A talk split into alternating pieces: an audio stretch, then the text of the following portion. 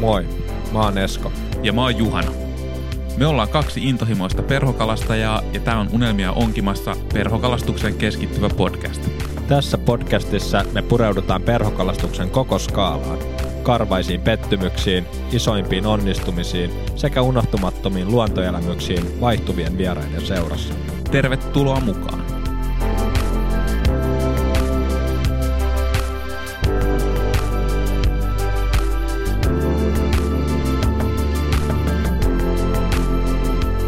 Niin nyt kun on nää, tota, kun, kun näitä, tätä jaksoa tässä nauhoitellaan, niin on, on tosi kovat helteet. Eli ollaan niin kuin juhannuksen jälkeisessä Suomessa ja 28 astetta varmaan joka päivä lämmintä. On niin... ollut aika, aika Mikäs tää on, tota, tää on tää trooppinen tiristäjä? Niin, ilmeisesti joo. Niin. Meillä oli kerran trooppinen tiristäjä, kun oltiin, oltiin tota reissussa yhdessä ja tota, tota, meitä oli neljä henkeä silloin matkassa ja oltiin oltu Finnmarkissa. Se oli itse asiassa heinäkuun al, ensimmäinen viikko joo, varmaan. Tästä on monta vuotta. Olla. Ja oltiin oltu Finnmarkissa. 14. Ja, joo, 2014 kyllä. Ja tota, meillä oli sellainen tilanne, että porukasta yksi halusi mennä itse asiassa soutaa Tenolle pari lupaa. Ja ää, tota, tunnetaan kautta tiedetään Tenolta sitten yksi soutaja Jani. Joo. Ja tota, oltiin sitten saatu lupa, että että saadaan pystyttää teltat tämän Janin omakotitalon pihaan. Ja äh, tultiin joskus kahden aikaa yöllä muistaakseni ja mm. se oli vaikea aika, koska ei tiedetty oikein, miten se aamuaurinko tulee ja jouduttiin niin. vähän sitten, niin kuin, olihan sikalämpimiä päiviä. Oli kovin, kovin helteet siellä. Jep, ja jouduttiin niin kuin vähän sitten koitettiin hakea sitä, että miten se omakotitalo muodostaa sitä varjoa, että saisi sen teltan pystytettyä sellainen, että ihan niin kuin aamuaurinko porottaisi. Mm. Sitten siihen, koska kaikki, jotka teltassa on nukkunut kuumalla säällä, niin tai siis eihän sä voi nukkua kuumalla säällä. Niin, sehän se on se kyllä, pointti. Että se on ihan siis, sehän on ihan kidutuskammio. Ja, kunno. Tuota, tuota, sauna. Jep. Ja meillä oli kaksi, kaksi telttaa, eli kaksi per teltta ja minä ja Juhana oltiin sitten siinä toisessa teltassa ja no sitten asetettiin se teltta mielestämme siihen hyvin, että tuohon me saadaan varjo.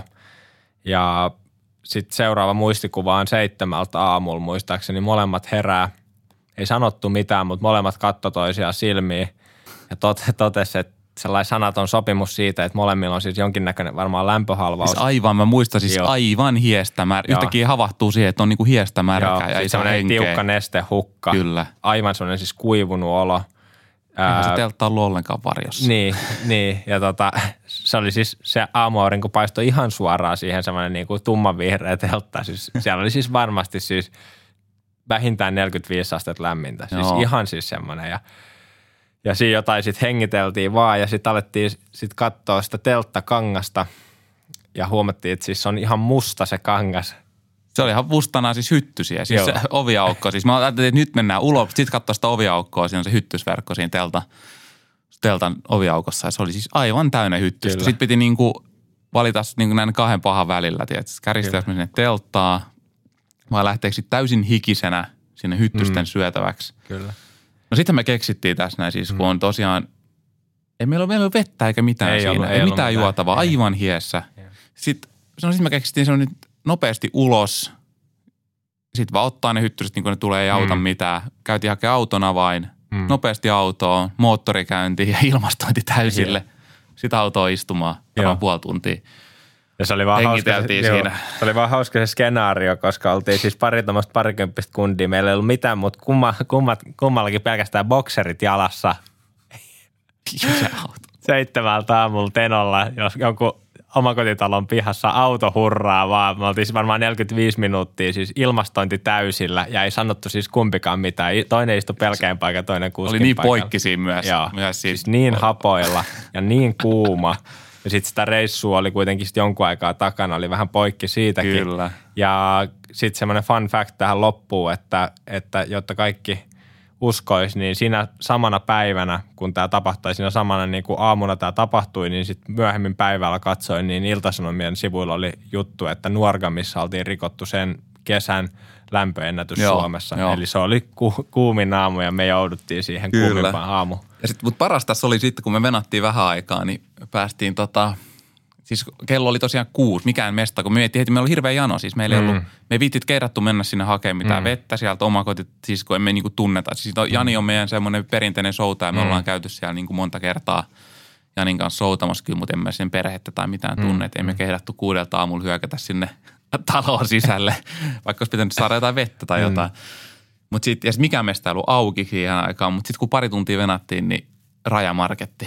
Nuorgamin rajamarkettiin kahville ja tai vettähän siinä ekana vedettiin ja sitten kahvit ja aamupalat. Se oli semmoinen keidas. Kyllä. Se oli hieno Kyllä. mulle. Muistan, että oli tärkeä hetki. Jep. Semmoinen. Kyllä. semmoinen keikka. Mutta tota, äh, kovista helteistä ja kuumista teltoista päivän ehkä niin kuin epistolaan aiheeseen.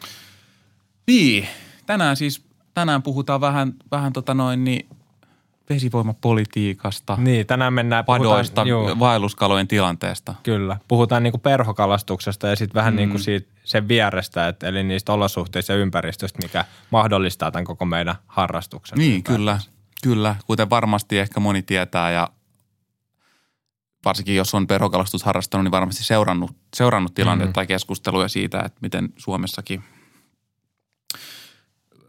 vesivoima – vesivoimalaitokset ja padot mm. on, on rajoittaneet suuresti monien vaelluskalojen tilannetta ja kantoja on kuullut sukupuuttoon, ja, mm. mutta nyt niitä on ainakin tässä viimeisen kymmenen vuoden aikana on paljon keskusteltu ja elvytetty, elvytetty mm. myös osittain ja tehty erilaisia toimenpiteitä ja ehkä moni tietää Jasper Pääkkösen ehkä näin mm. äänekkäimpänä ja näkyvimpänä mm.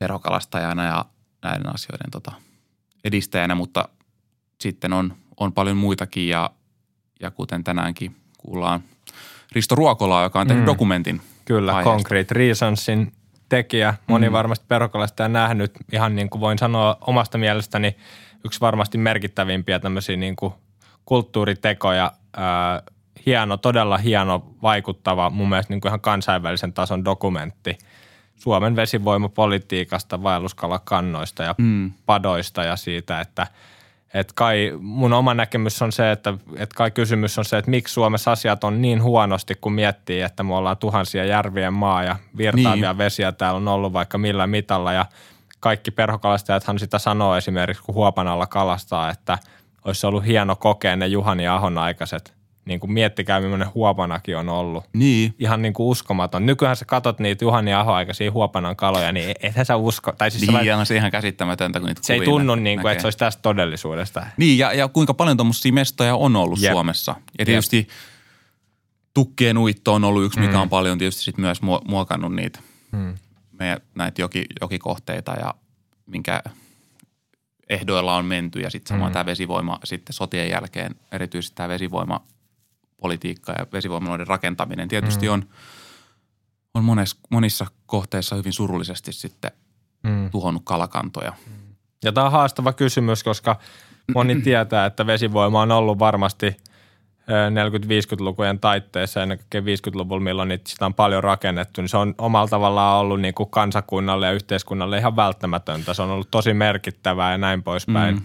Mutta mutta kuitenkin niin kuin fakta on se, että nyt niistä ajoista on niin kuin 70 vuotta aikaa ja nyt meidän täytyy katsoa sitä asiaa myös niin kuin tämän päivän näkökulmasta. Ja sen takia on ihan niin kuin mahtavaa saada Risto kyllä mukaan. Niin ja kiva kuulla lisää vielä aiheesta ja mm. keskustella tästä, kun itselläkään ei nyt sillä tavalla ole, ole nyt niin, kuin niin paljon. Mä oon näitä dokkareita nähnyt, nähnyt, nähnyt ja tota toi, se Damnation-dokkari, mikä oli se 2013, Jotain milloinkohan se tuli ehkä mm. vai myöhemmin.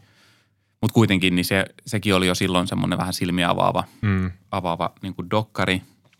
Mutta sitten tavallaan faktaa ja muuta niin kuin tämän ympärillä, niin ei, ei mullakaan nyt ole ainakaan itsellä semmoista mm. hirveätä, hirveästi tietoa ollut, mm. ollut, ollut myös. Ja sitten myöskin tämä Riston dokumentti kyllä oli, on myös sellainen tosi informatiivinen. Mm.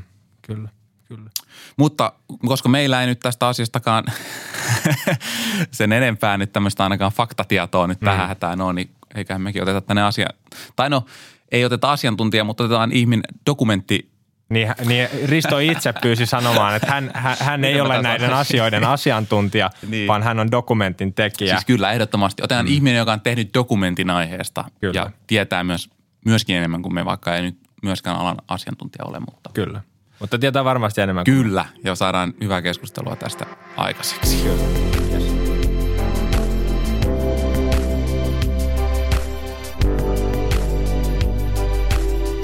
Joo, mutta tota, tosiaan itse, itse niin kuin jakson pääasian pari, eli ollaan saatu tänne vieraaksemme Ruokolla Risto, joka on siis Concrete Reasons Dokkarin ää, tekijä ja tuossa vähän Juhanankaan jo puhuttiin asiasta ja taustutettiin tämä teemaa, joten tota, mennään niin sanotusti suoraan aiheeseen ja kerro vähän Risto, että tota, kuka saa oikeastaan niin kuin, anna lyhyt esittely itsestäsi ja puhutaan tässä aluksi vähän enemmän tuosta perhokalastamisesta ja siitä, että millainen perhokalastaja sä oot.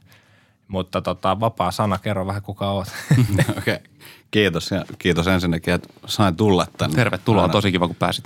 Joo, aina kiva tulla turisemaan kalajuttuja. tota, mitäs mä nyt itsestäni kertoisin, mä oon siis 33-vuotias yhden lapsen isä ja mm. elokuvaa ja ammatiltani ja sitten tietysti intohimoinen perhokalastaja. No niin, tota, entäs sitten tämmöinen nopea kysymys tähän alkuun, että tämä kauden 2020 tämmöinen nopea katsaus. Ootko ehtinyt käydä kalassa? Millainen on ollut, ollut kausi tähän mennessä kalastuksen osalta? Mm, no pakko sanoa, että yllättävänkin paljon on päässyt käymään kalassa, että tota, toi, toi, tämä koronahommahan on tietysti muuttanut mm. niin kuin elämää aika paljon ja mm. tota, myös kalastusta ja siihen käytettävää aikaa mm. on siunaantunut ehkä suhteessa vähemmän kuin aikaisemmin, mutta nyt on tullut heitetty jo pari semmoista ns. vähän, vähän pidempää reissua. Noniin. Ja sitten on nämä perus tietysti illalla tulee ravattua jossain pienemmillä joilla ja näin päin pois. Että on, aika hyvin on päässyt käymään. Mm. Joo, veiks, veiks, vaikuttiko paljon duuneihin tämä korona homma, niin kuin just sullakin näin elokuvan kuvaus, kuvaushommien tekijänä? Joo, kyllä se tosi paljon vaikutti, että kun toimii niin kuin mainosalalla, käytännössä tähän niin siis mainoselokuvia ja sitten markkinointibudjetit on yleensä mm. ne, mistä sitten ensimmäisenä lähtee. Niin just. Oli, oli aika hiljainen, hiljainen kevät niin kuin duunien osalta, että, mutta ei, ei mitään, niin kuin, ei mitään niin kuin sen, sen pahempaa, että ei vaan, ei vaan ollut niin paljon töitä. niin keväänä, että Joo, tuttu tunne. Rauhallista. Sai viettää paljon aikaa perheen kanssa, mikä Joo. on tietysti aina positiivista. Joo. Tota, kerro vähän kans niin itse tarkemmin, millainen perhokalasta ja millainen sun historia perhokalasta on, koska sä oot niin aloitellut hommaa ja, ja meitä aina kiinnostaa kuulla vähän, että, että jokaisella on vähän omat mieltymykset tuossa perhokalastushommassa, niin millaista perhokalastusta sä eniten niin kuin tykkäät tehdä, että onko se jotain taimehommia, lohihommia, jotain pinturijuttuja? Joo. Joo, siis tota, no mä oon nyt aktiivisesti perhokalastanut niin kuin 15 vuotta. Joo ja tota noin, se lähti vähän silleen niin kuin, siinä on aika pitkä tarina tavallaan taustalla ja käytännössä liittyen siihen, että mikä mua siinä perhokalastuksessa kiinnostaa. Mm. Ja mähän kalastan siis niin kuin, voisi sanoa, että käytännössä pääsääntöisesti niin kuin järvitaimenta, ja. siis joilla tietysti, mutta, mm. mm. mutta tota, se ehkä juontaa juurensa siihen, kun mä pikkupoikana aloitin tuolla meidän mökillä, mökillä tota noin, kalastuksen tälleen perinteisesti mato onkin ja joskus 5-6-vuotiaana ja siitä sitten siirryi isoisäni opeilla virvelin heittoa ja tuli kalastettua sitten haukea tosi paljon mm. tuolla Inkoon suunnilla. Mutta sitten mun isoisä, kun se oli asunut tuolla, tai se oli kotoisin Jämsästä mm-hmm. ja asunut siis Kosken rannalla tota noin, koko lapsuutensa käytännössä – ja häneltä sitten kuuli paljon tarinoita, sellaisia aika uskomattomia tarinoita, mitkä jäi sitten pienen pojan mieleen. Mm, mm. Ja ne jäi sitten niin kuin tavallaan kummittelee tosi pitkäksi aikaa. Millaisia tarinoita? Uh, isoista no, kaloista. Niin isoista kaloista vai? Isoista kaloista tietysti. No, no, yksi tarina oli semmoinen, että kun siellä tietysti siihen aikaan paljon tukkeja uitettiin. Joo. Ja sitten siellä meni niitä tukkirännejä, niin sinne tukkiränniin aina välillä nousi isoja kaloja, niin ne veti sitten molemmista päästä luukut kiinni ja iski niitä talikolla niitä okay. taimenia sieltä. Jokilohiksi kutsuivat okay. niitä silloin. Joo, mutta sitten se niinku, siitä lähti ehkä semmoinen kiinnostus virtavesiin ja mm. se on niinku aina pysynyt. Mä tosi pitkän aikaa se pysytteli niinku taka-alalla. Mä en tavallaan niinku reagoinut siihen mitenkään, mutta sitten kun mä – sitten kun mä muistaakseni, olinkohan mä nyt 17-18-vuotias, niin sitten mun yksi kaveri tuli, se oli ollut duunireissulla Kanadassa ja siellä sitten aloittanut perhokalastukseen ja sitten mä niinku tavallaan hoksasin sen, että hei, mm. että niinku, tämähän nyt on se tavallaan mun tilaisuus aloittaa se perhokalastus, mikä on siis niin kuin lajinakin kiehtonut mua aina tosi paljon mm, mm. jo ennen sitä aloitusta. Ja sitten sit mä kävin ostaa, olikohan se silloinen Helsingin perhokulma. Ehkä Joo, sieltä, hei perhokulma. Joo, Klassinen. sieltä mä kävin ostaa mun ensimmäisen visionin setin ja tuota, no, painuin Vantaakoskelle. Joo. Vantaakoskelta on sun, al, alkanut sun kalastus, harjoittelu. Joo, kyllä se, en mä siellä, kyllä mä siellä jonkun verran silloin kävin. En ihan kovin aktiivisesti ravannut, mutta tota, kun siinä, siinä tapahtui jotenkin semmoinen asia, mikä sitten ehkä liittyy myös siihen dokkarien aika paljon, mitä, mistä tullaan varmaan tuossa kohta mm. puhumaan. Mm. Et kun mä aloitin sen Vantaakoskella sen kalastuksen ja mulla oli, kummitteli tavallaan ne isoisen tarinat siellä mielessä Joo. ja hienoja taimenia ja pieniä jokia ja sitten mä tajusin siinä Vantaakoskella, että eihän tää on niinku sinne päinkään. Tää Aa. kalastetaan kirjolohia, että missä ne taimenet on. Ja sitten siitä taas lähti semmoinen tavallaan lumipalloefekti sen suhteen, että mua rupesi kiinnostaa se taimenen mm. tila tosi paljon niin ja sitten se asiat johti aina toiseen. Ja sitten... Joo. Kyllä, tuohon, tuohon on varmaan moni törmännyt. Mm, ihan varmasti. Tuommoiseen kokemukseen, että ei tämä olekaan sitä, mitä noissa kuvissa ja noissa tarinoissa, tarinoissa kerrotaan. Mm. Mutta sitten se, että millainen mä oon, mitä, anteeksi, mulla jäi se kysymys nyt. Sä kysyit, että minkä, minkä niin tyylistä. Minkä tyylistä, tyylisestä perhokalastuksesta pidät yli, ylipäänsä sellainen, niin kuin, mm. että onko se just sitä järvitaimenen kalastusta vai? Joo, mä ehkä, mä sit, jos nyt pois luetaan tämä Vantaankoski tässä, mm. niin sitten mä aloitin ehkä semmoista kalastaa niin kuin vähän pienempiä jokia. En välttämättä niin kuin ikinä tähdännyt siihen, että mä saan niitä isoja kaloja, vaan mulla oli mm. aina niin kuin tärkeämpää se, että millä tavalla me saan ne kalat. Ja, Joo. ja se oli just niin kuin enemmän niin kuin pinturikalastusta. Joo. Ja sitten tuli koluttua niin kuin aika paljon tällaisia pienempiä paikkoja, missä mm. sitten niin kuin pääsi harjoittamaan tätä mm. pinturikalastusta vähän ehkä paremmin kuin sitten siellä Vantaan koskella. Mm. Ja tota, se on, se on nykyäänkin semmoinen, mikä, mikä kulkee aika hyvin mukana. Että se on tavallaan se, mikälainen mä ehkä oikeasti on perhokalastajana, mm. siis pohjimmiltani, mutta se, että mitä mä oikeasti on, niin on sitten ehkä, ehkä tota noin, myös sitä streamerin paiskomista tuolla Joo. Keski-Suomen koskilla. Joo. Entäs nymfikalastuksessa kuuluuko se sun, niin kuin, vai onko se ihan sellainen ehdoton no-no? Sanotaan, sanotaan näin, että tosi tiukan paikan tullen, niin kyllä sitä punttilarvastusta tulee joskus harrastettua. Joo. Se on aika harvoin. Joskus, joskus on jopa niinku miettinyt, että pitäisi ostaa nymfivapaa ja ruveta näitä ja, vähän joo. modernimpia nymfikalastustekniikoita harrastamaan, mutta toistaiseksi on vielä niinku toistaiseksi on vielä pysytellyt poissa siitä. Joo. Joo. Se on hauska, kun jotkut on niin selkeästi vannoutuneita, esimerkiksi streamerikalastajia. Me just oltiin tuossa käymässä läsällä tuossa aiemmin tällä kaudella, niin just kuultiin sieltä yksi semmoinen oikein nime, nimekäskin suomalainen perhokalastaja, tai semmoinen, minkä moni tietää, niin kuulemma oli ollut toukokuussa seitsemän lupaa läsällä, niin tuota, ei ollut yhtään pikkukalaa koskessa. Kaikki pikkukala oli lähtenyt, kun tuli kylmemmät säät, niin kaikki pikkukala oli lähtenyt pois koskessa, mutta seitsemän lupaa oli kuulemma jääräpäisesti heittänyt streameri. Yhden kalan oli saanut. mutta periaatekysymyksiä. niin, kyllä. Taukokuu on kuulemma streameri kuukausi. Kyllä, silloin heitetään sitä streameriä. Joo, no näin mäkin olen kuullut, mutta tänä vuonna nyt ensimmäisen sellaisen toukokuun reissu pääsin tuossa heittää viisi päivää heitettiin munat pataa käytännössä. Yhden tärpin mä sain koko aikana. Että Joo, se on. Joo, itsekin on tuosta streamerikalastustakin koittanut tässä viime vuosina harjoitella. Että tänä, tänä vuonnakin nyt just koronan takia pääsi jo aika hyvin reissuja tekemään tuossa toukokuussa ja mm. oli semmoiset fiilikset, että nyt, nyt tiedät, että saadaan iso, iso streamerikalaa, mutta oli kyllä vaisu. Mm. Ei kyllä tullut mitään, mitään maininnan arvosta niin kuin streamerin. Että kyllä ne kaikki kalat ronkittiin sitten nymfeillä, mitä, mitä mm. niiltä reissuilta saatiin. Että, että näinhän siinä kävi. Mutta mä kiinnostaa toi, kun sanoit, että pienempi joki haravoit jo silloin ehkä nuorempana, niin ihan vaan, että kävikö se niin kuin täällä jossain lähiseuduilla täällä Etelä-Suomessa vai lähikö heti tuonne pohjoiseen niin kuin kalaan, niin tuommoista pintaperho, tai siis just kun miettii itse täällä pääkaupunkiseudulla asuneena, niin että et, et niitä paikkoja ei tule heti hirveästi mieleen, missä pääsisi pintaperhokalastusta harrastamaan, mutta että lähikö sinne vai pyörikö se täällä? No mä tota, mm, silloin kun mä aloitin, niin sen jälkeen kun mä olin siellä Vantaakoskeen mm. jonkun aikaa käynyt, niin sitten mä aika nopeasti lähdettiin friendien kanssa Lappiin. Joo. Ja tota, siellä nyt pääsi vähän siihen makuun.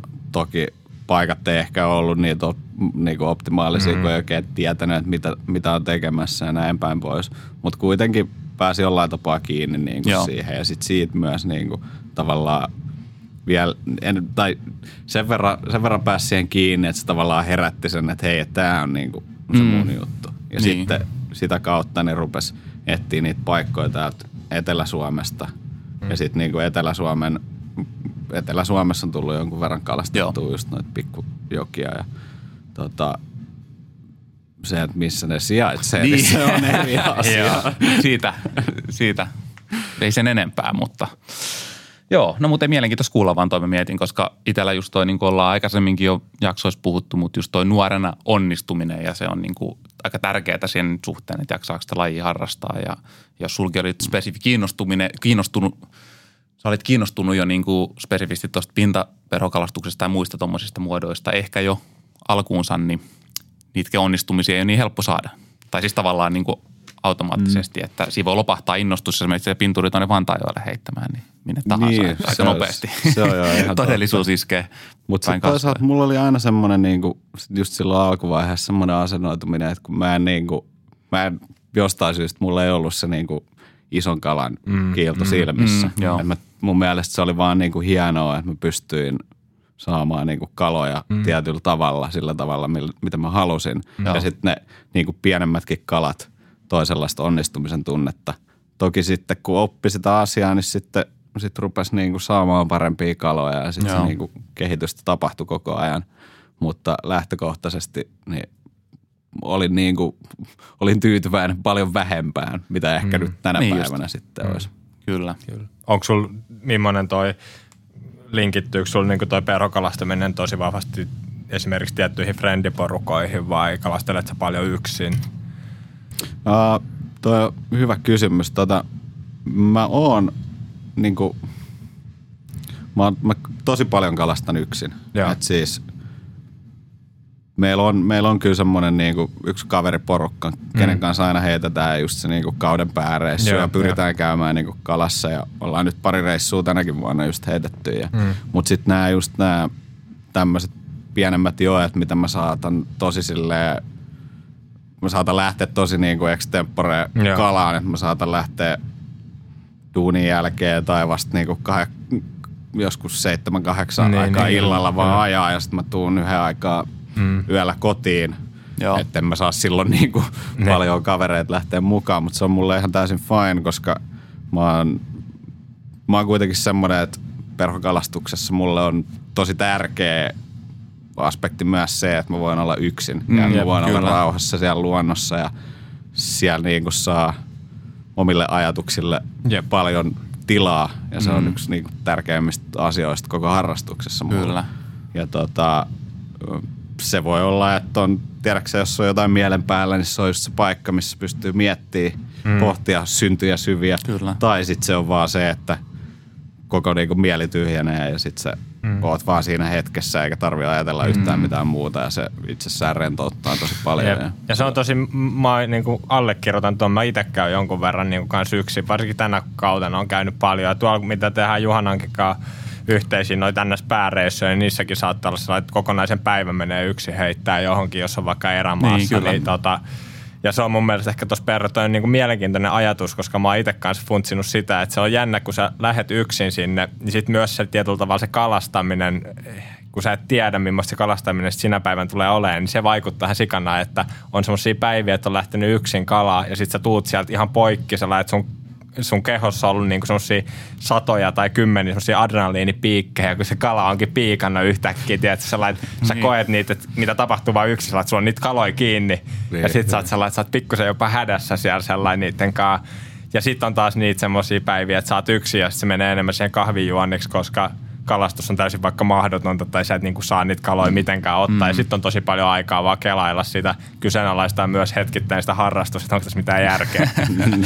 Voit se hyvin kasvattaa sellainen niin. ihmistä, ihmistä mun mielestä. Kyllä, mutta toi just toi niinku kahvi, kahvijuominen on yksi, siis niinku tuli, siitä tuli mieleen se, että niinku yksin saa, mä saan ainakin us, niinku voisi sanoa, että useimmiten, tai niinku useimmin, mm. miten se sanotaan, useimmin onnistumisia mm, mm. kuin silloin, kun on isommassa kaveriporukassa. Koska siinä on menee. se, että sulla on se joki tavallaan vaan itselläsi. Jep, jep. Ja sit sä et niinku tee sellaisia hätiköityjä päätöksiä, koska sulla ei välttämättä ole se niinku pakottava tarve niin. päästä heittämään, niin. vaan sä saatat keittää kahvit ja etenkin niinku pinturikalastuksessa ei ne kalat välttämättä tuiki niin. koko aikaa. Niin, mitä kauemmin sä istut siinä joen penkalla, niin sitä todennäköisemmin sä näet sen kalan mm, tuikkaavan ja silloin, silloin saa niitä niinku mm. mahdollisuuksia myös paljon enemmän. Pakko kysyä, että onko se siis, on, onko semmoinen tyyppi, että sä meet joelle, sä istut sinne ensin tunnin, ehkä pidempään, sä katot sitä, sä etit sen yhden kalan sieltä jostain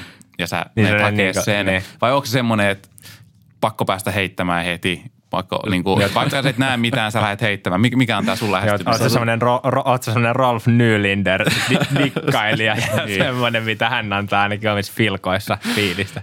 No. Sanotaan näin, että mä ehkä haluaisin olla se tyyppi, mutta tota, mun kärsivällisyys riitä ehkä ihan niin pitkälle Joo. kuitenkaan. Että siis, siis kyllä, mä, kyllä mä paljon annan tilaa sille niin kuin Joelle tavallaan – mm. niin kuin rauhoittuu ja näin, Joo. mutta kyllä jossain vaiheessa tulee kuitenkin se piste, että on pakko yrittää jotain. niin.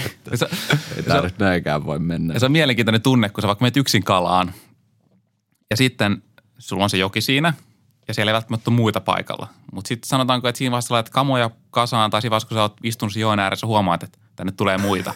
Niin missä vaiheessa teet sen päätöksen, että sä, kun sä, se, se pooli tai joku kohta on just rauhoittunut ja sä oot niinku odottanut, mutta sä et vielä ihan haluaisi mennä siihen, mm. mutta sitten sä pelkäät, että joku muu tulee siihen, jos et sä nyt mene siihen. Sitten se on se paniikki, pieni semmoinen hetki, että mitä mä teen, että venaas mä vielä, tuleeko noi tähän. Ja sitten se helposti menee liian aikaisin tai, mm. tai, tai muuta, että niin. hauskoja kokemuksia. Yksi tapa on tietysti mennä juttelemaan ja sanoa, että mä oon nyt ottanut tässä tunnin, niin. että voitteko tekin ottaa hetken tai sitten niin. vaihtaa paikkaa. Niin, tai, näin se. Mutta. Kyllä. No mutta hei, mukava kuulla vähän, vähän sun ajatuksia perhokalastuksesta. Ja. Mm.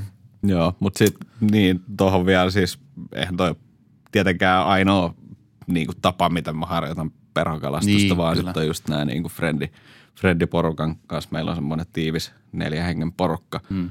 jonka kanssa sitten – No tulee yleensä heitettyä kesässä semmoinen yksi, kaksi Keski-Suomen reissua ja sitten mm. on se niin kuin pohjoisen reissu, tavallaan se pääreissu, mm. Joo. mikä sitten kestää vähän pidempään tai niin pitkään kuin mahdollista.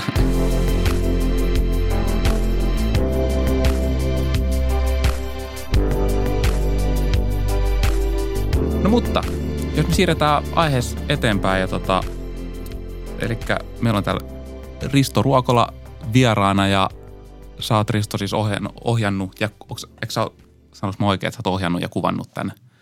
Uh, joo, no siis osittain, osittain se menee niin. Se on Sulla on... monimutkaista. Okay. Tuota, me, te, me siis tehtiin se leffa mun entisen opiskelukaverin kanssa. Ja tota, noin, käytännössä, no käytännössä me niin kuin kuitenkin molemmat kuvattiin ja yhtä lailla siis niin just. me ehkä ohjattiin sitä, että, okay. että tehtiin aika sellaista tiivistä yhteistyötä molemmilla osa-alueilla. Eli Concrete Reasons nimisestä dokkarista puhutaan. Eli tota, tämä dokkari siis käsittelee Suomen vaelluskalojen tilaa ja sitten tämä vesivoimapolitiikkaa, mitä Suomessa on harjoitettu.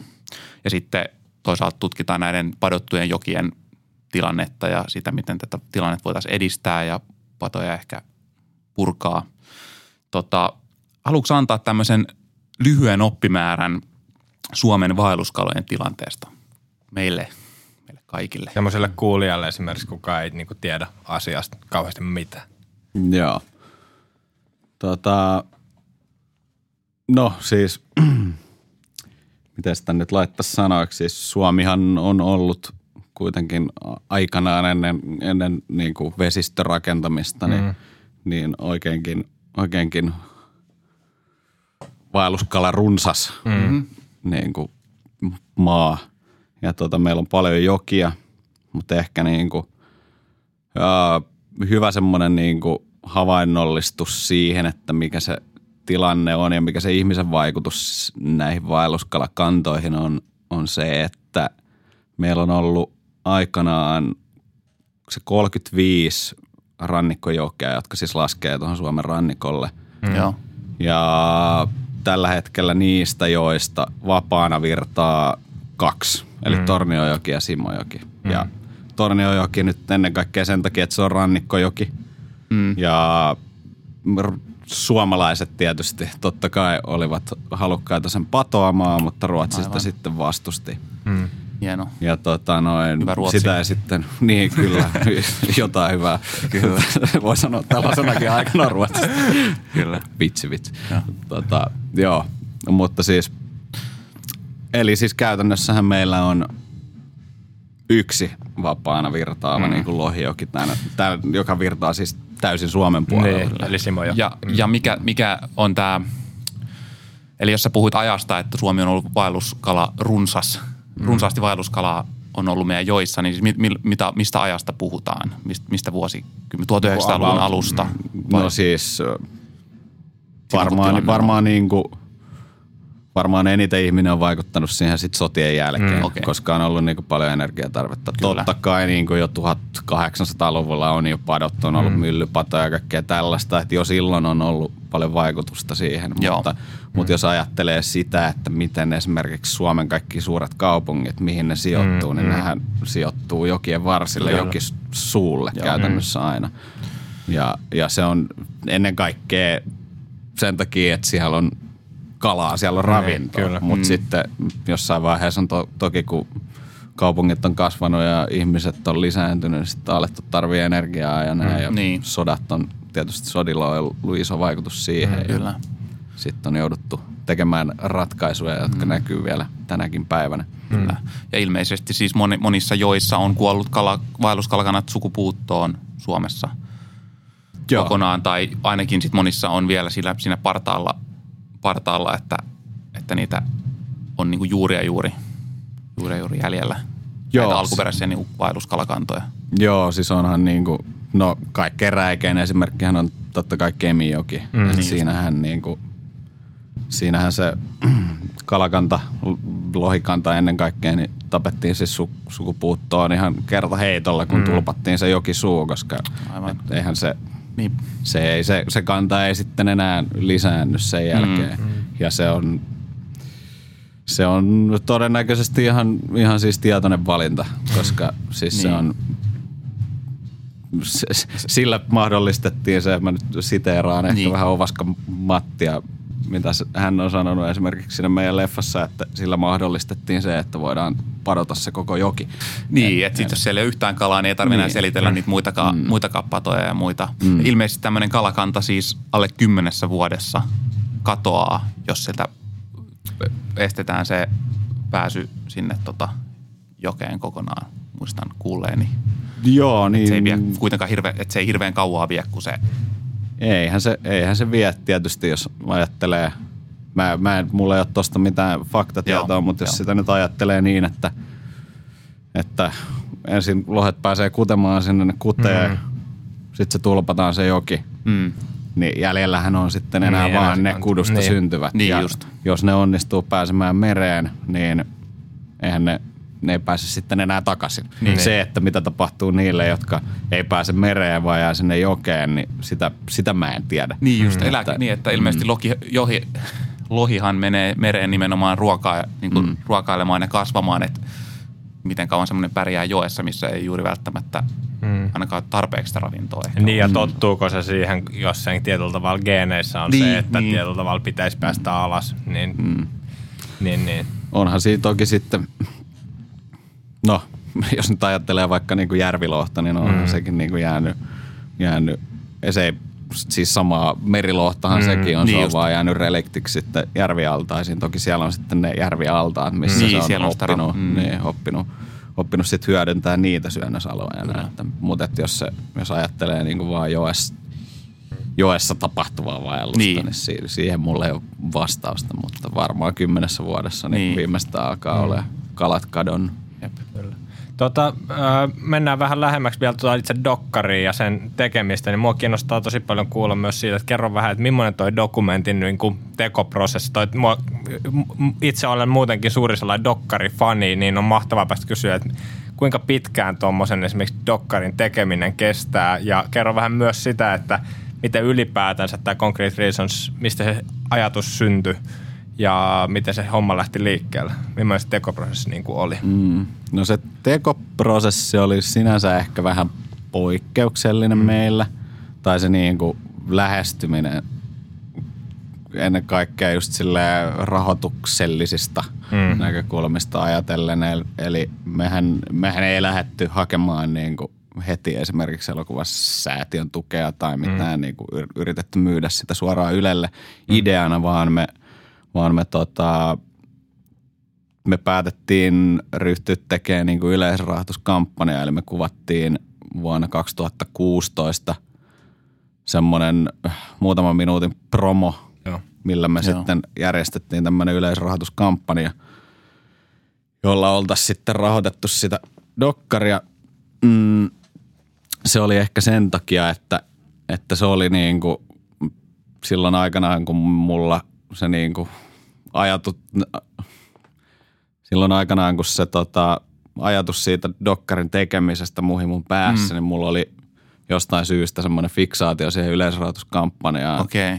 Sen takia, että sitä kautta olisi voinut niin kuin suoraan lahjoittaa osan siitä rahasta niin kuin vaelluskalojen hyväksi. Aivan, aivan. Ja sitten se, että tavallaan niin kuin ihmiset, ihmiset ehkä vois, vois niin kuin jollain tapaa myös kokea olevansa osa sitä prosessia ja niin. Niin kuin vaikuttaa vaelluskalojen hyvinvointiin niin jollain tapaa.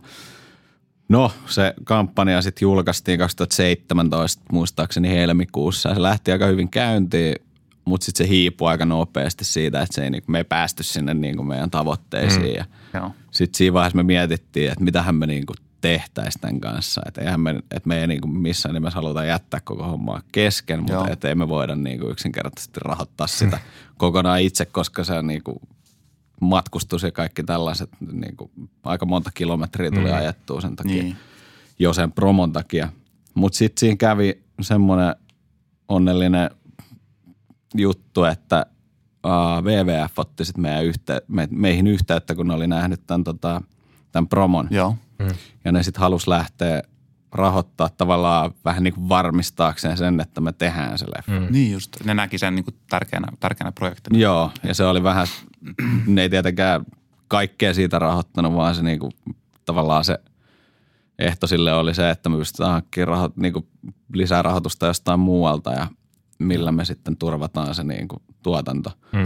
Ja sitten me saatiin Suomen luonnonsuojelun säätiöltä saatiin apuraha Rapala-rahastosta ja sitten Virtavesien hoitoyhdistys ry lähti mukaan kanssa. Okay. Ja sitten sit me vaan todettiin, että, että niin kuin, että, että, että nyt tämä on niin kuin tehtävä. Että, niin että, että nyt tehdään. Ei meillä ollut, niin kuin sanotaan, että ei, ei, ei ollut niin kuin ihan liikaa rahaa, mutta, et, mutta et sen verran, että me niinku niin. pystyttiin se tekemään. Ja tota noin. Kyllä. Ja sitten vähän tulee painetta sieltä muilta tahoilta, niin se on niin. toisaalta kivasti myös ehkä puskee sitä saa sit Kyllä, ehdottomasti. Siis se tom, käyntiin. Tuommoiset omat, omat projektit, jos, niin. Niinku, jos niitä vatvoo ihan vuosikaudet, mm. niin ei niitä sitten ikinä niin. tule tehty. Sitten me vaan päätettiin, että nyt näin niinku tehdään ja sitten sit me ruvettiin tekemään.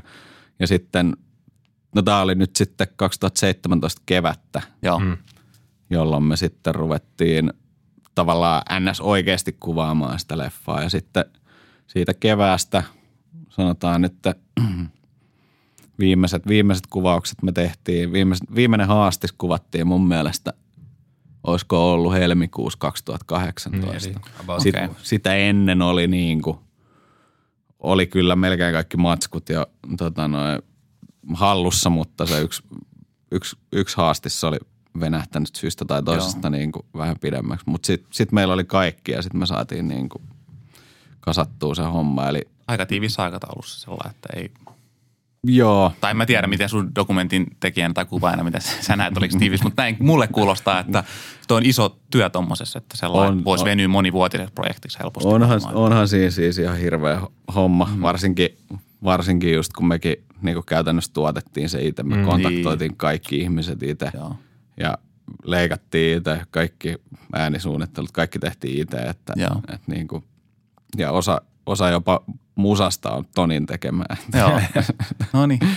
tota, noin. Siinä oli, muuten, oli muuten hyvät musat, täytyy sanoa tuossa hetki sitten Dokkarin katsoneena, niin no, mä siihen no. kiinnitin myös huomiota, että mä dikkailin. Okei, okay, hyvä. hyvä. Terveiset sinne. Joo. Miten? on mielipiteet.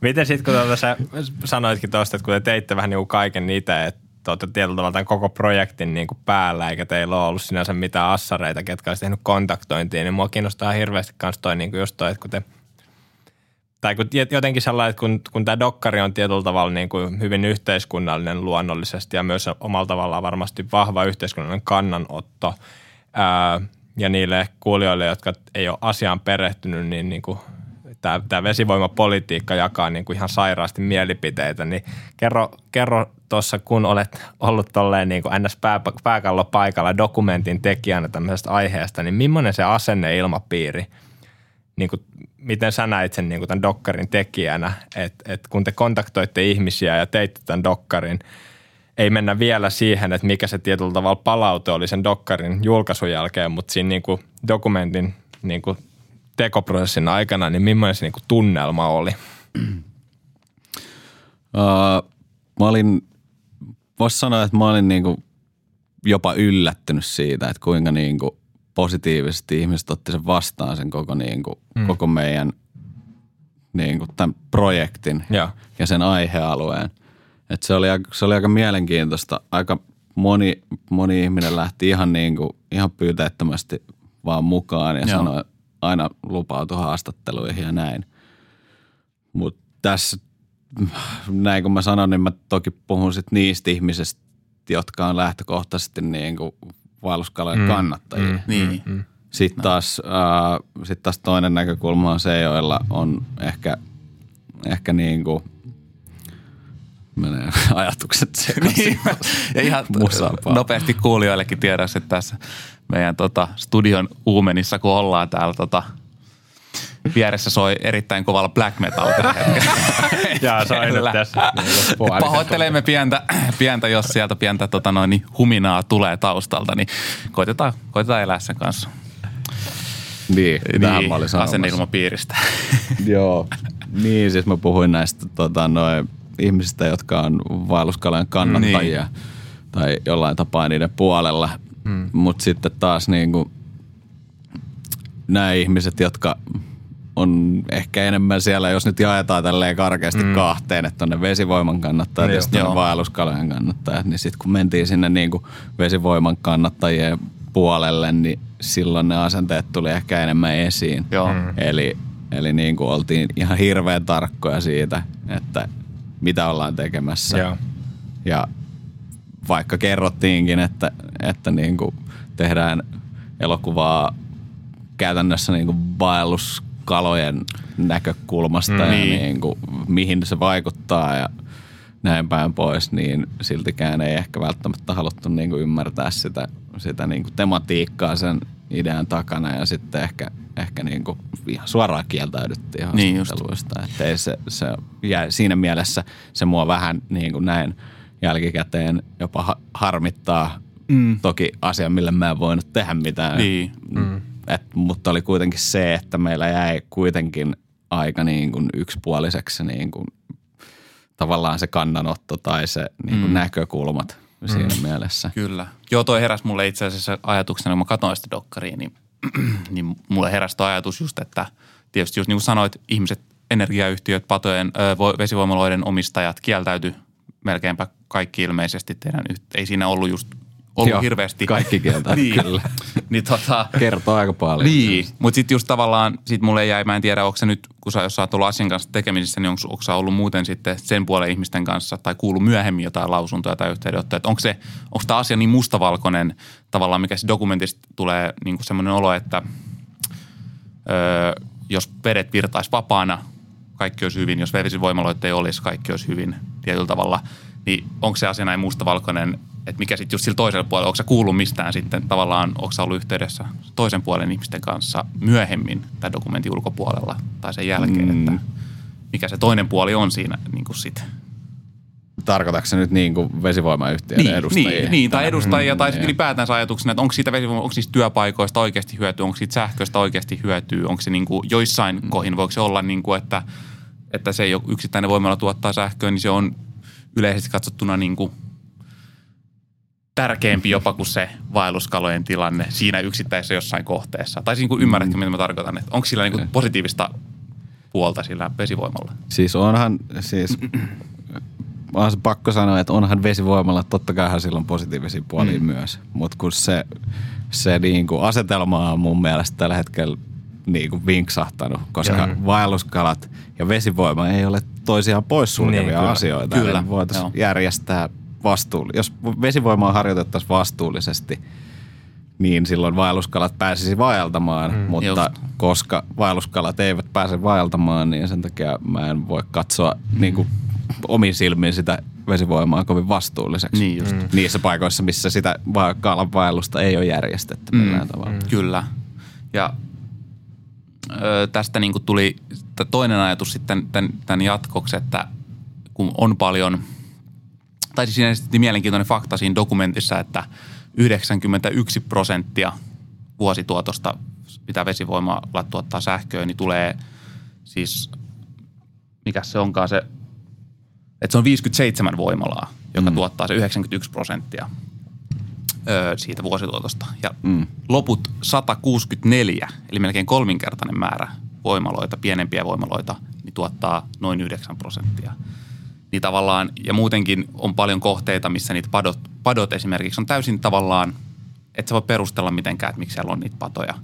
Ja mm. otetaan nyt esimerkkinä kaikkien tai monien niin kuin tietämä vanha kaupungin kosken pato mm. Helsingissä. Mm. Et kun se on niin paljon just näitä, tai sitten just se, että rakentaisi vaan ne kalatiet esimerkiksi edes sinne. Mm. Mutta kun tuntuu, että sitä niin kuin moni taho hankaa vastaan, että, että niitä ei vaan pureta, niitä, niitä, niitä mitättömämpiäkin patoja ei vaan suostua mm. purkamaan. Niin onko sulle selvinnyt, että mikä siinä niin kuin on, onko siinä jonkinnäköinen poliittinen ideologia, onko siinä kenen intressit siinä niin kuin on, on takana, että miksi, tai onko, onko sulle avautunut mitään tämmöistä, että miksi niitä mä, ei mä, mä, usko, mä uskoisin, että se johtuu siitä, että Suomessa on niin vahva niin kuin omaisuuden suoja. Mm. Joo. Ja, ja, tota, ja sitten toinen asia on ne voimalaitosluvat, mm. jotka on joskus aikanaan ehkä poikkeuslain aikaan sotien jälkeen mm. Mm. myönnetty. Ja niihin ei ole välttämättä kirjattu mitään velvoitetta, mitään kalatievelvoitetta tai muuta kalataloudellista Joo. velvoitetta. Niin, ja ne, mä en muista enää sanoinko, mutta ne Joo. luvat on niin kuin, voi olla käytännössä ikuisia. Okay. Ja sen takia niitä ei oikein olla päästy sörkkimään – tai muuttamaan mm. niitä lupaehtoja. Mutta tota, toisaalta nyt taas sitten EU-vesipuitedirektiivi hän velvoittaa valtioita palauttamaan niin kuin vesistöjen tilaa Joo. tietylle tasolle Kyllä. vuoteen X mennessä. Hmm. Ja sehän nyt varmasti tulee vaikuttaa tulevaisuudessa ja mun mielestä se tuntuu jo, että se niin kuin on alkanut vaikuttamaan siihen Joo. asiaan, että niitä alkaa tulee. Ja sitten, sitten toki, toki siinä on myös se, että kun tämmöinen pieni voimalaitos, joka tuottaa ehkä 100 000 euroa niin kuin vuodessa rahaa. Mm. Joo. Ja sitten kun siihen pitää rakentaa parisadan tuhannen euron kalatie kylkeen ja Aivan. siinä on yksityinen omistaja, niin se ei ole ehkä kovin halukas sitä mm. tekemään. Ja, mutta se, mutta jotenkin tota noin, se, kuulostaa aika, kuulostaa aika raalta, mutta siis niin kuin, kyllähän, kyllähän jos sä tuolla tavalla itse hyödynnät luontoa, sä mm, saat siitä niin. rahallista vastinetta itsellesi, niin kyllä sun pitäisi niin kuin ottaa se luonto myös siinä huomioon, niin, että vaikka se vähän maksaisikin. Niin. Joka on ollut siinä kauan ennen sua ja kauan ennen ketään niin, meistä. Niin, aivan, aivan.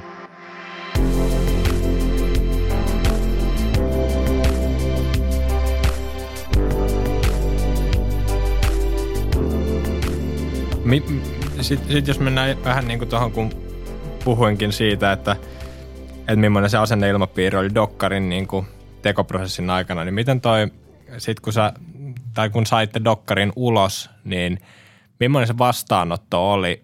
Mm, tuliko jotain yllättävää? Herättikö se ylipäätään Suomessa paljon keskustelua? Kuinka tyytyväisenä sä katsot tietyllä tavalla sitä, mitä tämä dokkari sai ehkä aikaa sun mielestä? Ja sitten mm. toisaalta tuliko vihapostia, se mua kiinnostaa tosi paljon, että tuliko paljon semmoista, koska me tiedetään kuitenkin, että on yllättävän selkeästi semmoinen, niin kuin, että ei vastata tyyliin haastattelupyyntöihin ja ei tavoiteta ketään. niin. Onko Suomessa semmoisia tyyppejä, että kaikesta niin kuin vihaa vesistön suojelijoita? niin. Siis jos menee Facebookiin, niin kyllä mä oon aika, aika varma, että niitä on olemassa. Se, että mä, me ei saatu yhtään vihapostia, mistä mä oon jopa ei. vähän niin kuin yllättynyt mm. tavallaan. Niin Toki me yritettiin käsitellä aiheitakin mm. vähän silleen, että ei niinku liikaa kärjistetä mm. asioita. Mutta tota noin, vastaanotto oli siis todella hyvä se, mitä mä oon kuullut. Niin, niin kuin tosi paljon tuli jopa kiitosta siitä, että niin kuin lähti tekemään tällaista. Mm. Niin just. Ja sitten mä unohdin, että mitä kaikkea muuta sä kysyit. Niin ylipäätänsä sellainen, että, että näet sä, että oliko dokkarilla sellainen vaikutuksia mm. Niin. Ja herättikö se paljon keskustelua sellainen? Uh, kyllähän se varmasti siis niin kuin jonkin verran keskustelua herättänyt. Uh, se, että onko sillä vaikutusta, niin mä en tiedä, että onko sillä niin kuin ihan suoria, suoria vaikutuksia mm. välttämättä, mutta mä oon aina katsonut sitä sillä tavalla, että se on tavallaan niin kuin se mun, mun pala siinä niin, palapelissä. Kyllä. Että oli, oli nyt niin kuin se tavallaan, mitä mä halusin tehdä niin kuin meidän – vaelluskalojen ja virtavesien eteen ja mä toivon, että se, sillä on joku vaikutus. Ainahan kun mm. joku avaa jonkun keskustelun jostain, niin mm. ainahan se vie asioita eteenpäin. Kyllä. Oli se sitten metrin tai sata metriä, mutta siis niin kuin mm. ajatuksena niin se oli vähän semmoinen niin kuin mm. mun, mun, mun effortti. Silleen mä oon sitä itse kattonut. Ja itse asiassa tiedän, että ainakin yksi vesivoimasähkösopimus on tämän dokkarin, dokkarin johdosta muutettu no niin. johonkin ympäristöystävällisempään. No niin, no, mutta sehän on hieno. Näin se, oli, se, oli, se oli yksi tavoitteista ja se, se, se tavoite saavutettiin. Kyllä. Eli olen mä siis olen mä tosi niinku tyytyväinen siitä, että mm. lähti sitä tekemään ja vaikka se niinku rankka ja iso projekti olikin, niin mm. kyllä saa, niinku, saa olla tyytyväinen kyllä. Joo koska tämä on mun mielestä semmoinen, tämä on tosi tärkeä aihe. Mä itse näin tosi paljon dokkarilla myös semmoista ihan niin kuin yleissivistävää arvoa. Ja Joo. on sanonut monelle kaverille, koska tietyllä tavalla mä oon huomannut sen, että kun itse moni kaveri esimerkiksi, jotka ei harrasta kalastusta tai perhokalastusta ja tietää sellainen, että mä harrastan sitä, niin tosi moni kysyy tästä tietyllä tavalla siitä, että jos ne on kuullut joskus, kun mä oon puhunut tietyllä tavalla vesivoimapolitiikasta, padoista ja niiden purkamisesta tai vanhan kaupungin kosken padosta, niin on niinku huomannut, että hyvin niinku, mä koen, että mulla on tosi mm. paljon fiksuja kavereita, hyvin lukeneita ja sivistyneitä ja on huomannut, että tämä on silti semmoinen aihe, että sairaan monella kaverilla on semmoinen ajatus, että kaikki esimerkiksi niinku, ää, vesivoimasta tuotettu sähkö on täysin uusiutuvaa energiaa ja semmoista täysin puhdasta ää, ja täysin niinku, ää, vastuullista energiaa. Ja moni mm. yllättyy tietyllä tavalla siitä, että tämmöinen luonnon kiertokulku ja varsinkin virtavesissä tapahtuva tietyllä tavalla ekosysteemi on yllättävän niin kuin sellainen hämärän peitos monelle, mikä on siis hassu sinänsä, että me asutaan sellaisessa Suomessa kuitenkin, joka, jossa on niin kuin tuhansia järviä ja varmaan niin kuin tuhansia jokia, mm. mutta se ehkä kertoo myös siitä yleisesti, että kuinka niin kuin vieraantuneita me ehkä ollaan niin kuin luonnosta usein, koska mäkään mm. tietäisi näistä asioista yhtään mitään ilman niin kuin perhokalastusta harrastuksena.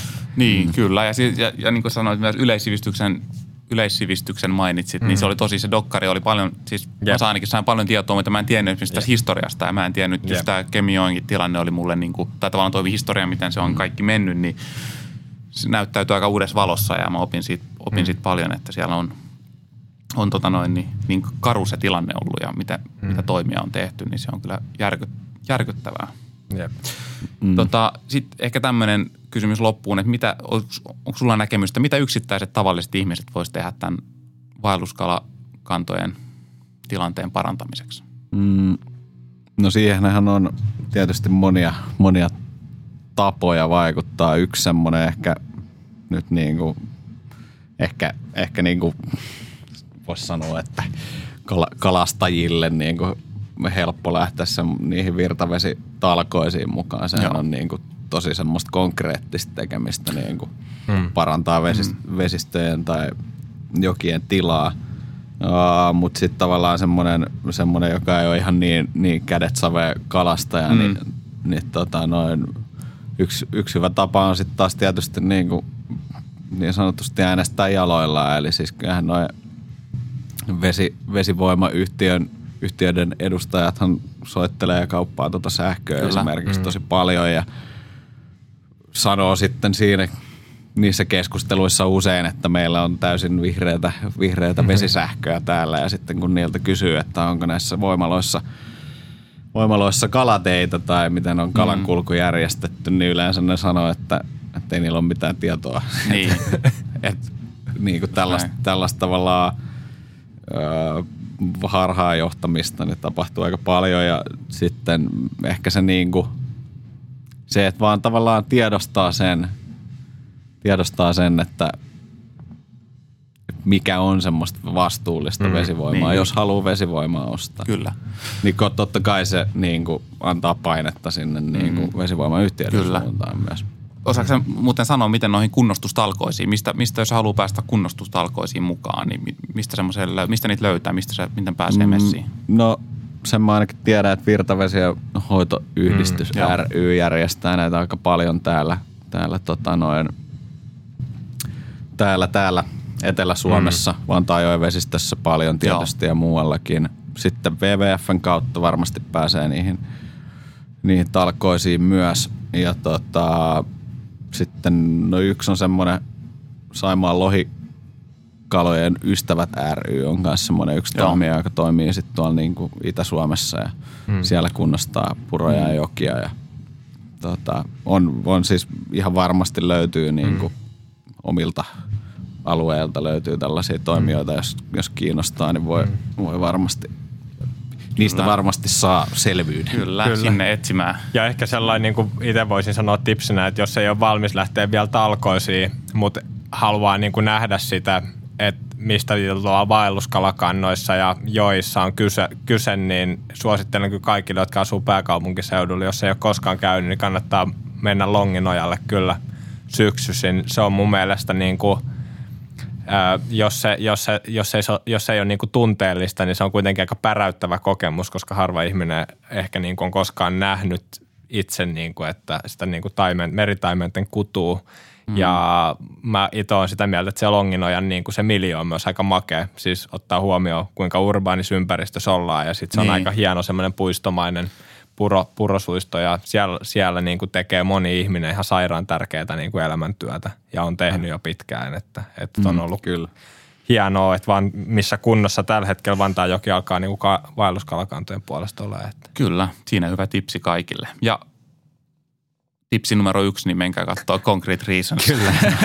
Hieno dokumentti. Tota, löytyy ainakin Vimeosta yep. on demandina.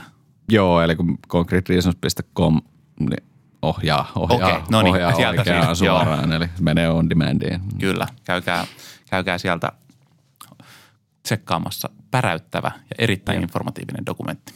Kyllä.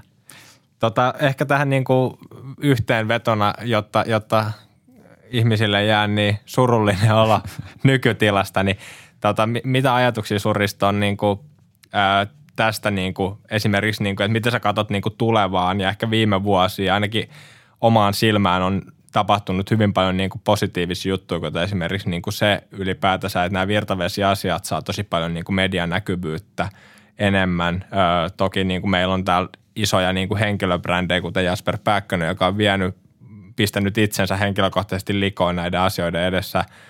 Mutta esimerkiksi myös niin kuin Hiitolajoen padon purku on yksi esimerkki siitä, niin miten sä näet sä, että ollaan ottamassa parempia – tai olla ottamassa askeleita oikeaan suuntaan ja onko sulla jotain semmoisia tiettyjä asioita, mitä sä uskot vielä tai toivot niin kuin näkeväs ylipäätänsä omassa elämässä aikana näissä asioiden suhteen? Tota, siis onhan, joo, eihän tilanne tietenkään ole niin murheellinen, mitä, mitä niin. tota, noi, joskus näistä puheista voisi vois, tota, noi, ymmärtää, vaan siis viime vuosina on tapahtunut ihan siis mm. älyttömän paljon. On just, no Hiitola joki mm. on yksi hyvä esimerkki. Sitten uh, Tikkurilan kosken mm. pato, mikä purettiin ihan mill, niin milloin niin, se oli mm. toissa syksynä joo. vai toissa kesänä ja sitten samana syksynähän siellä oli isoja kaloja heti kudulla Kyllä. siinä mm. entisen padon yläpuolella.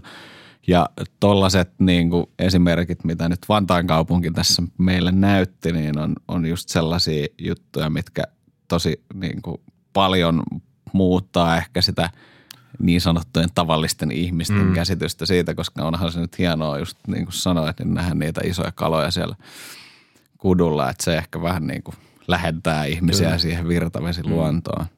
Ja muutenkin jotenkin tuntuu, että just, just tällaisen niin kuin avoimen keskustelun kautta niin se asenneilmapiiri on ehkä mennyt enemmän siihen suuntaan, että tavallaan aletaan niin kuin ensinnäkin ymmärtää sitä vaelluskalan niin kuin mm. elinkiertoa mm. ja sitä kautta sitten taas niin kuin suhtautuu vähän positiivisemmin siihen ja sitten niin kuin just tämä niin kuin tavallaan ajattelee sitä, että voiko vesivoima ja vaelluskalat toimii niin kuin yhdessä. Niin kyllä. niin kyllä mun mielestä siinä on niin kuin tapahtunut aika selkeä muutos just viime vuosina ja, ja se on tosi, tosi hienoa ja mä uskon, että se vaan niin kuin menee eteenpäin mm.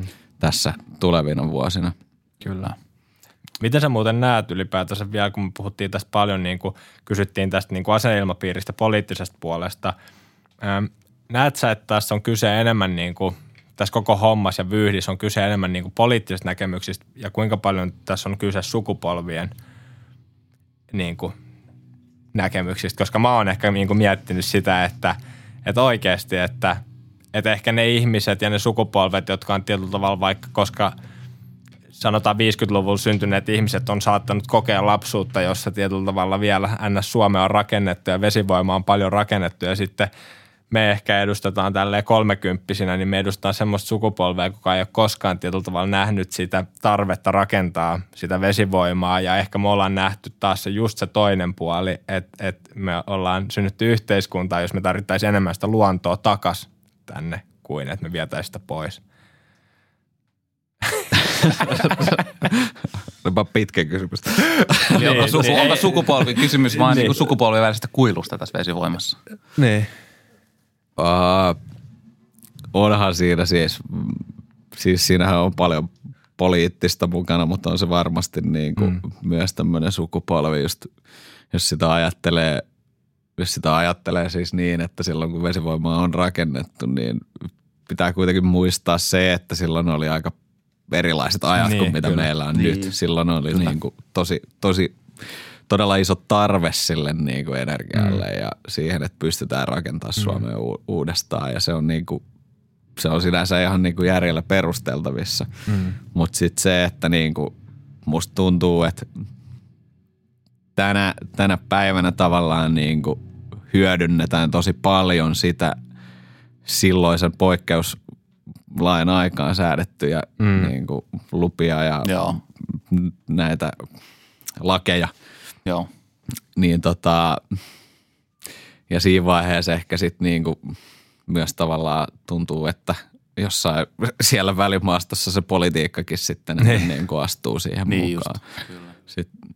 Niin tota, sanoinkohan mä nyt mitään tässä? Sanoit kyllä ja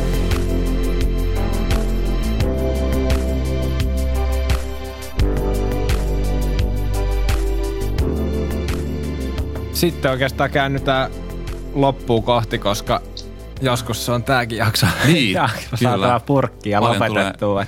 Täällä on siis just tässä vähän niin kuin pohdittiin, että täällä on siis noin varmaan 30-33 astetta lämmintä ja sitten toi black metalli on tuossa pauhannut ihan siis koko, se alkoi silloin kun me aloitettiin tämä haastis ja, ja, ja happeakin alkaa olla aika niheesti, mutta tota, Tota, tota, ei ennätä se häiritä, vaan, vaan siirrytään. Meillä on siis kolme kovaa kysymystä, ketä me, mitä me kysytään kaikilta meidän vierailta. Ja ensimmäinen kysymys on niinkin helppo kuin, että Juhanan mielestä pitää aina kysyä, että kerro paras kalajuttu. Kyllä, paras mielestä, kalajuttu. Niin kerro, kerro, kerro nyt joku ikimuistainen kalajuttu ainakin. Ikimuistainen kalajuttu. Uh, tämä on, tää on tota, liittyy, tämä vähän sille ehkä nolo juttu, mm-hmm. liittyy tuonne alkuajoille silloin, kun siellä Vantaan koskella kävin kalassa ja liittyy olennaisesti kalastuslupiin. Ja, mä tota, silloin mä menin sinne, meni, menin Vantaakoskelle kalaa ja silloin siellä sai tota noin, siellä sai siis ostaa puhelimella, ja. puhelimella luvan. Ja tota, noin, mä olin silloin tullut mun kaverin kanssa kahdestaan, oltiin mun autolla liikkeelle ja tultiin siihen parkikselle ja ostettiin luvat ja mentiin Joo. kalaa. Ja mä jätin mun puhelimen sitten autoon ja mentiin sitten kalaan siinä ja sitten tota noin, sitten tota noin, jossain vaiheessa tuli luvan tarkastaja. Ja mä sitten sanoin hänelle, että joo, että on mun luvat, että mulla on vaan puhelin tuossa autossa. Joo. Mennään vaikka siihen kattoon. Mentiin siihen autolle sitten kattoon ja tota, tota, mä otin, mä otin sitten mun puhelimen esiin ja sitten se katsoi sen luvan ja se oli, että se, joo, että tää on ihan, tää on ihan fine, että ei edes mitään. Ja sitten mun kaverikin tuli siihen paikalle joo. ja sekin näytti luvat ja sitten se oli jo lähdössä se valvoja siitä pois ja sitten se kysyi, että kukas tätä autoa ajaa? Sitten mä tietysti nostin käden pystyyn, se oli mun auto, eikä niin. mulla ollut mielestäni mitään salattavaa. Sitten se halusi vilkaista sitä mun lupaa uudestaan. Mä olin vahingossa soittanut väärään numeroon, kun siellä oli niin kuin yli 18 Joo. ja alle 18-vuotiaiden luvat. Mä olin soittanut siihen alle 18-vuotiaiden lupia, lupanumeroa ja, ja. sit se otti mun vehkeet ja vei ne jonnekin. Ja se otti sun vehkeet? Uskomatonta. Otti joo ja sit, no sit mä maksoin kiltisti sen sakon ja kävin sitten hattukourassa hakemassa Uskomatonta. tuota, tuota mun vehkeet jostain paikasta X ja No mutta toisaalta hieno kuulla, että kalastuksen valvonta niin toimii. Noin, mä en koskaan kuullut. Niin, mä en koskaan kuullut oikeasti keneltäkään lähtenyt kamoja siis tommosesta asiasta. Mm. Siis mä ymmärrän, että salakalasta mm. tai vedät oikeasti vaan lupiin, mutta tämmöinen inhimillinen virhe niin. tavallaan, että... Kun se musta tuntuu, että se Suomessa on melkein se meininki enemmän sitä, että jos vaikka ei olisi lupiin, niin sitten va- valvoja sanoo, että no ensi kerralla ostat. niin, tai että niin. joo, jos sä nyt siis tässä näin. Niin, kun siis kuulee, että jotain ulkomailla oikeasti saattaa poliisit tulla heti niin kuin paikalle. Niin. Että, no. No hieno tarina, no. kiitos tästä. Mutta tämän jälkeen on tarkistanut sitten kahteen kertaan, kyllä. niin numero osoittaa. Se on oikein. kyllä mieleen. No entäs sitten tota tämmöinen sun unelmien kalastusskenaario, jos sä niin mennä ihan minne vaan ja semmoisissa olosuhteissa, kun sä haluaisit, niin mikä olisi semmoinen mesta ja vuoden aika olosuhteet? No tota, mulla on oikeastaan, mulla on oikeastaan niin kuin kolme semmoista unelma, unelma juttua, no niin. vähän sellaista bucket list juttua, mutta ehkä niin kuin tavallaan päällimmäisen viime vuosina on ollut se, että menisi sen tonne tota Vartsina Trout Campille. Se on kuitenkin tota noin vaikuttaa, vaikuttaa Kyllä. ihan hyvältä paikalta. Kyllä. Siis hienoa. Siis äh, käytännössä just se, että siellä on niinku tosi paljon sitä niinku isompaa mm. pinnasta ruokailevaa kalaa. Toki streamer-kalastus on varmaan ihan yhtä laadukasta, mutta, mutta tota, kyllähän sieltä, mitä sieltä nyt on niinku paljon videoita mm. ja myöskin kuvia nähnyt, niin on, on se ihan ehdoton. Niinku. Onko se sellainen alkuillasta pupaa nautiskeleva kookas taimen – jota se, pääsee sinne Se olisi varmaan se niinku unelma. Yleensähän ne ei siihen pupauta. niin. Mutta tuota, Pääsee kattelemaan ja ehkä niin, tarjoamaan. Eh, ehkä siellä olisi ainakin niinku paremmat mahdollisuudet kuin jossain muualla. Kyllä, kyllä. Joo. No sitten oikeastaan loppu. Äh, tota Risto on tuonut meille itse asiassa parikin perhoa. Äh, vaikuttaa joltain aika pienen koon pinturilta, niin kerro vähän Risto näistä perhoista, että mitä on. Ja niin kuin kaikki kuulijat toivottavasti alatte tottua, niin käykää katsoa Instagramista Unelmia onkimassa. Sieltä löytyy aina tota, tota, jakson vieraan perho, eli näette sitten vähän, että millaista pinturia se Risto on tänne tuonut. Kerro vähän. Tässä on siis, no siinähän on kaksi samanlaista pinturia, mm, kyllä, koska kyllä, määrät tietysti kyllä. korvaa laadun.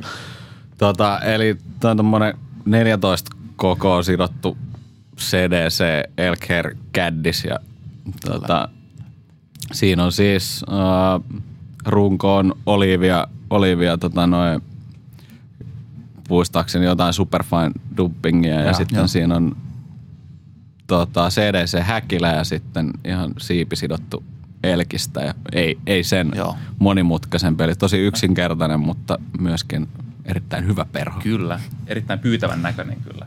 Kyllä. Hienosti sidottu. Onko, onko tämmöiseen perhoon tullut paljon hyviä kaloja on sillä, on sillä, en tiedä kuinka paljon, mutta, mutta tai paljon hyviä kaloja, mutta siis on sillä paljon tullut kalaa ja joitain parempiakin kaloja. Ja. Liittyykö näihin joku tietty tarina? Joo, joo yhteen, joo, yhteen kalaan liittyy. Ja se onkin itse asiassa se syy, että minkä takia mä toin just tämän perhon, koska nyt, tota, noi, siihen liittyy sellainen itselle ainakin erittäin mieleen painuva tarina, joka on toki aika pitkä. No anna tulla vaan, siitä nehän on parhaita. siis tapahtuma, tapahtumaketju oli ainakin aika pitkä, sanot, katsotaan että kuinka tiiviisti mä osaan sen kertoa teille. Eli tämä oli siis semmoinen keissi, kun me lähdettiin, meitä oli kolme kundia, lähdettiin tota noin, tonne Pohjois, Pohjois-Norjaan kalastaa sisävesille taimenta ja, ja tota, lähdettiin muistaakseni illalla ajettiin yö yli ja että oltaisiin päivällä sitten siellä mm. ja ajotu, ajomatkahan oli jotakuinkin, mitä se nyt on, 20 tuntia. Se on mm. pitkä.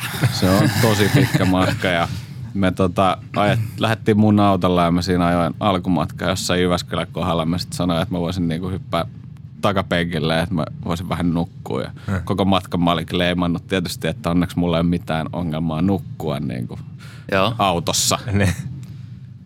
No sit se oli siinä jossain Tenon kohdalla, kun mä olin vielä silmät ristissä ja sitten viimein vaivuin uneen ja, ai, ja tota, nukuin siinä ehkä sitten puolisen tuntia sen verran, että päästiin raja yli ja tota, oli aika sitten pöhnässä siinä Norjan puolella, mutta kuitenkin selviydyttiin sitten pisteeseen X, josta mm. oltiin lähdössä sitten vaeltamaan ja meillä Joo. oli aika pitkä taival siinä temmottavana ja tota, ja tota, lähdettiin siitä sitten ihan hyvin alkuun reitillä pysyttiin ja sitten jossain kohti tapahtui sitten semmoinen hairahdus ihan siinä alkumetreillä, että lähdettiin ehkä vähän väärää polkuun menee ja sitten piiputettiin että me ihan täysin semmoisessa ihan, ihan turhassa mäessä, mitä ei olisi ollut, jos oltaisiin pysytty reitillä. Ja sitten oltiin aivan puhki, kun temmottu semmoisessa risukossa sellaista melkein pystysuoraa rinnettä ylös, rinkat selässä tietysti. Kyllä. No tästä ehkä sitten aiheutui se, että tuntui siltä, että oltiin kuljettu pidempi matka, mitä oikeasti oltiin. Ja sitten alkoi tulee jo niin kuin ilta jossain vaiheessa ja oltiin, oltiin tässä vaiheessa toki löydetty jo niin kuin reitille. Että okay. me ei tehty muuta kuin semmoinen pieni koukkaus siinä Joo. matkalla, joka oli siis vaan niin kuin täysin turha, joka vei kaikki energiat. Sitten jossain vaiheessa iltaa karttaa lukiessa todettiin, että nyt, nyt aletaan niin kuin olemaan ole varmaan siinä kohtaa, kun meidän pitää poikkea tästä reitiltä ja lähteä sinne joelle päin. Sitten me lähdettiin siitä, ja. siitä mönkiäuralta kävelee ja ei, ei sitä jokea tuu. Käveltiin vaikka kuinka, ei tuu jokea missään ja, ja. Ei, niinku, ei, ei, ei, vaan löydy mitään. Sitten me oltiin vaan niin puhkia, että nyt on pakko vetää niinku teltta tähän ja teltta tähän ja sitten tota noin yöpyä tässä Joo. ja sitten vedettiin siinä viimeisillä vesillä, kokat, kokattiin ruuat ja nukuttiin ja herättiin aamulla ja ruvettiin selvittää, että missä me ollaan ja katsottiin kartasta. Me oltiin ihan eri paikassa kuin miltä se, mitä me kartasta Joo, luultiin, mutta me yritettiin aina löytää, että toi puro menee tossa, että kyllä me ollaan tossa. Mutta sitten jossain vaiheessa kuitenkin, kun joku laittoi sitten iPhonein päälle ja kartta-appin ja sitten tota noin, huomattiin siitä, että ei hemmetti, että kyllä me vaan ollaan tuolla. Että meillä on tässä vielä joku niin kuin 15 kilsaa ennen kuin meidän pitäisi ai, kääntyä ai, tästä ai, reitiltä. Sitten sit me tota noin, no sitten me painettiin koko päivä siitä, sitten me löydettiin me reitiltä ja sitten sit me meni niin kuin aamusta iltaa, oltiin Joo. vissiin joskus kymmenen aikaahan me oltiin varmaan joella ja aivan poikki. Oltiin siis tosiaan niin vaellettu käytännössä kaksi päivää siinä vaiheessa ja yksi päivä ihan turhaa. Ja, ai, ai. ja tota, no sitten me, sit me päästiin siihen joelle ja tota, tietysti laitettiin teltta, teltta pystyyn ja mentiin aika pian siinä nukkumaan, kun oltiin niin väsyneitä. Ja sitten seuraavana aamuna niin vihdoin sitten päästiin, päästiin kalaa ja tota, me käveltiin sitten sitä jo, jo, joki, joen rantaa siinä. Joo yksi kaveri jäi siihen vähän alemmas. Se, siinä oli semmoinen, semmoista rikkonaista, rikkonaista virtaa, ei mm. mitään mm. kovaa koskea, mutta sanotaan, että semmoista polvisyvystä vettä mm, ehkä. Sitten me jatkettiin toisen kaverin kanssa siihen vähän ylemmäs ja mä sanoin sitten kaverille, että mä näin niin kuin, että tuossa tuikkas niin kuin sivusilmällä joku ja, ja tota noin, mä sano, sanoin, että mä jään niin kuin, koita heittää sille tästä, että jos mä saisin joku hyvä heittopaikan ja kaveri lähti sitten vielä siihen ylemmäs ja sitten mä heitin, kaivoin juurikin tämän kyseisen perhon rasiasta. K14 niin, Elk Hair Caddis. Kyllä. ja tota, sitten mä pääsin siihen tosi hyvään se heittopaikkaan. Joo. Se oli tosiaan matala, matalaa virtaa ja siinä oli niin kuin alapuolella oli vielä semmoinen pieni riutta, että pääsi mm. aika hyvin kahlaamaan ja. siihen ja tosi hyvin heittoetäisyydelle. Sitten se ensimmäinen heitto tavallaan, kun se perho osui siihen kalaikkunaan, niin se otti ja sitten se pamautti niin kuin olisiko ensimmäisestä syöksystä pohjille. Ja uh. sitten sen kanssa siinä huomasi tietysti heti, että nyt on niin kuin parempi kala. Joo. Ja sitten tota, sit sen kanssa niin kuin siinä riuhdottiin jonkun aikaa, pari kertaa se kävi pohjilla ja sitten kun tiedät, jos tiedätte minkälaisia noin pohjoisen taimenet on, mm. kun ne lähtee vähän eri tavalla kuin noin eteläiset serkkuunsa, niin, niin tota, noin, sit se, sitä mä siinä sitten väsyttelin jonkun aikaa ja sitten saatiin haavi ja se oli sitten semmoinen tosi nätti 60 senttinen oh, kala – ja se oli niinku ihan ensimmäisillä heitoilla sen kaiken sen niinku niin, duunin jälkeen, niin, mitä oli. Niinku, draamakaari. Joo, se oli, piti ottaa joku sit kaatoryypyt sille sitten, että se oli niinku, mutta se oli, se oli niinku. Mikä se fiilis oli, kun sä istuit, istuit jo, jo sen jälkeen, kun kala oli vapautettu ja sä istuit siihen Olihan se, piru hyvähän se oli. Just se niinku, toi, toi on just tavallaan niinku esimerkki siitä, mikä tuo mullekin tosi paljon niin kuin mm. hyvää fiilistä koko harrastuksessa on se, että kun sä näet ihan hirveän vaivan siellä, sit sä nuku kahteen päivään ja niin kuin ajat toista kymmentä tuntia ja sitten vaellat tuolla niin kuin pitkin mettiä, niin Kyllä. Ja sitten sit kun siitä saa tällaisen palkinnon, niin onhan se tosi hyvä, mm. hyvä fiilis. Kyllä, huikea tarina, mahtava. Yep. Tota, ja sitten vielä semmoinen, semmoinen homma, että vielä noiden perhojen lisäksi tota, Risto toi meille erittäin hienon Kyllä. Concrete Reasons lippalakin, joka lähtee myös huutokauppaan Kyllä. mukaan. Tästä panokset nousee jakso jaksolta selvästi koko ajan. Näistäkin tästä näet kuvan sitten Instagram-sivuilta löytyy Joo. kuva lippalakista ja perhoista. Kyllä. Eli jos ton lätsän päähän pistää ja siiman päähän tuon, niin painaa, painaa Pohjois-Norjaa, ajaa 20 tuntia, kävelee kaksi päivää. Ei ole niin väliä, että mikä se joki on, mutta ei, todennäköisesti 60 senttinen Kyllä, kyllä. Mahtavaa. Mutta hei, me ruvetaan olemaan tässä vaiheessa Kyllä. jakson lopussa ja varmaan seuraavana kiitetään Jep. Ristoa erittäin paljon, että olit täällä meidän kautta turisemassa. Kiitos. Tosi kiva, että tulit vieraaksi. Hei, kiitos itsellenne, oli erittäin mukavaa tulla. Kiva. Ja kiitos kaikille kuulijoille ja toivotellaan sekä Ristolle että kuulijoille ja toivottavasti myös meille kireille. Niin. Kireitä kaikille. joskus. Toivottavasti mekin joskus saataisiin jotain. yeah. Hyvä. Kireitä siimaa kaikille. Yes. Seuraavaan jaksoon. Kiitos. Kiitos. Moi moi.